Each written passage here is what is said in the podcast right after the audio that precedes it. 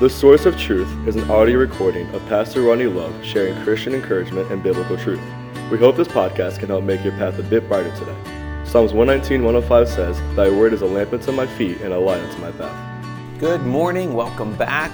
Thanks for joining us on this Tuesday as we take a few minutes out of our day to study the Word of God. We're glad you're with us. If you've been following along, we have been going through the last few weeks of the book of Philippians, and we're going to conclude that with the final few verses from chapter 4. Frankly, what we're going to do is look at Paul's kind of closing thoughts.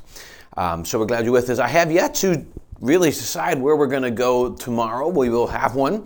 We'll be in a different book, and so I guess I'll surprise you tomorrow. I'm going to spend some time praying about it and studying to see where the Lord would have us to go next in this. Uh, but we'll uh, we'll keep going tomorrow morning in a different book. But one of the things we see when you come into what we, what we call the Pauline epistles, and the term Pauline epistles is simply the different books of the Bible written by Paul.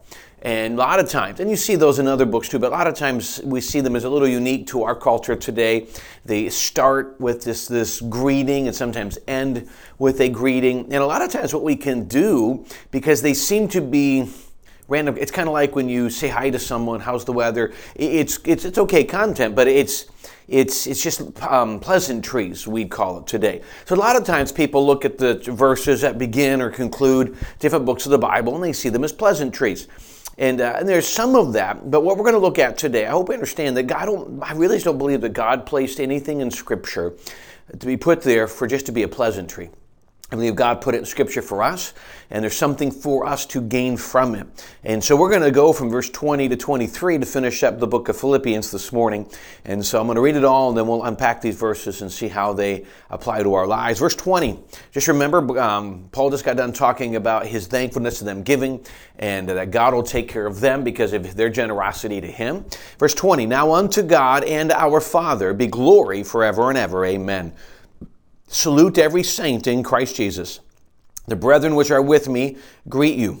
And all the saints salute you, chiefly they that are of the Caesar's household. The grace of our Lord Jesus Christ be with you all. Amen. Now, again, it is easy to look at these three verses and see, or four verses, and see pleasantries. But let's unpack them a little bit. Some of it is, but let's unpack it a little bit and see some simple principles that I think Paul, if nothing else, you see the heartbeat of Paul in his ministry alone. So, verse 20, he starts these last four verses by saying, Now unto God, and our Father be glory forever and ever. Amen. I think we need to clarify, talk a bit about the idea that he references Jehovah God, but then he references him as our Father. And he really, in this verse, gives us two aspects of the being of, of God the Father, of God who, of Jehovah God. Uh, we know that Je- the, we use Jehovah God, there's Elohim, Adonai, there's a lot of different names used, Yahweh, different names used for God, and, and in different scenarios, they mean different things. Um, you take Jehovah throughout Scripture, there's all kinds of different other Jehovah Jireh, Jehovah Nissi, Jehovah, all kinds of different words, and each one of them means something, and they give us a different look into the attributes of God. In this one, we see God as superior, but we also see as a father. So he looks to God, his leader, his master, the one he is submitted and surrendered to, but then he says, but he's also our father. Now, I will say this that for some, that, that brings great uh, it's just a sweet thing to look at that. We have a great relationship with your father. You remember what your father meant. You, you understood the kindness, the love, the protection, uh, the security you felt when he was around. Um, hopefully, what you strive to offer to your children. Uh, and that's, that, that's a wonderful thing. Some would say my relationship with my father wasn't great.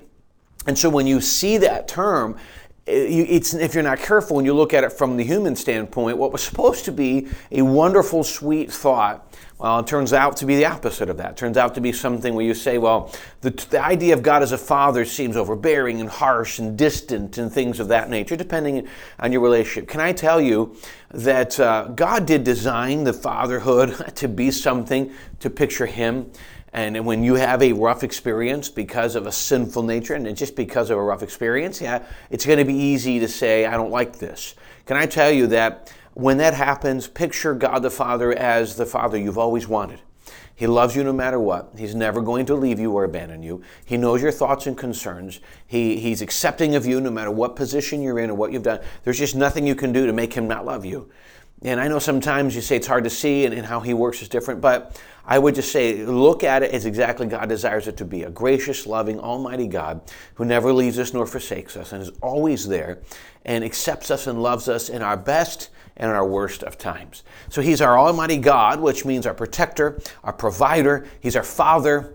Um, but then he says in that verse, he goes, Unto him be glory forever and ever. Again, we go back to kind of the heart of Paul in this. Everything he's done since the day on the Damascus Road that God could, uh, confronted him and converted him, and he's moved on in ministry, and all of the times he has been beaten and taken basically to death and come back from it, all of that he says, I don't do this to be great, glorified. I don't do this for people to look at me. I do this for God to be glorified. And I understand that this is a ministry, but can I tell you something? If we focused our attention in life on that, that thought. It would be powerful. Um, when you go in as a husband, when, when I go in as a husband to my wife, if I look at it as what I can get from it, if I do this, I expect back, well, I'm going to struggle. If I say, God, how can I glorify you? Well, it's different. How can I glorify you as a father? How can I glorify you as an employee? How can I glorify you as a friend? When I look at what God's asked me to do in relation to other people, not what people do to me and how I think they do this and I want to respond. No, no. I mean, what has God asked me to do? And if I do what God's asked me to do in simple obedience to God, well, then it becomes more simplistic at that point. I'm not worried about um, appeasing or working in these different areas. And even what I do is I'm not even reacting based upon the actions of other people. I've been told to love my neighbors, love my enemies, especially those of the household of faith. And I've been told to act a certain way. And, and I do that. I, I do this because I want to glorify God. And that rolls into all kinds of different parts with my money, all these things. It's definitely the most unselfish way to do it. Because if you live life in relationships based upon the actions of others, well, then you can justify selfish actions. If you're living in obedience to God to glorify Him, well, that's different. It changes your reaction. It's very hard to be selfish in that area. Then he continues, uh, verse 21 Salute every saint in Christ Jesus. The brethren which are with me greet you. All the saints salute you, chiefly they that are of Caesar's household. So he's salute the other ones. Tell everybody in that area we, we are here. We appreciate the salute them. That is a pleasantry, if we could call it that way. I think it's interesting. All the saints salute you, chiefly they of Caesar's household. I was reading up on this, and uh, many commentators believe something intriguing here. Who are they that of Caesar's household? Well, remember, um, Paul. This is where Paul is imprisoned. And more than likely, he's led several people to Christ, several of Caesar's household. And so they're saying, this is the church that continues to give to you.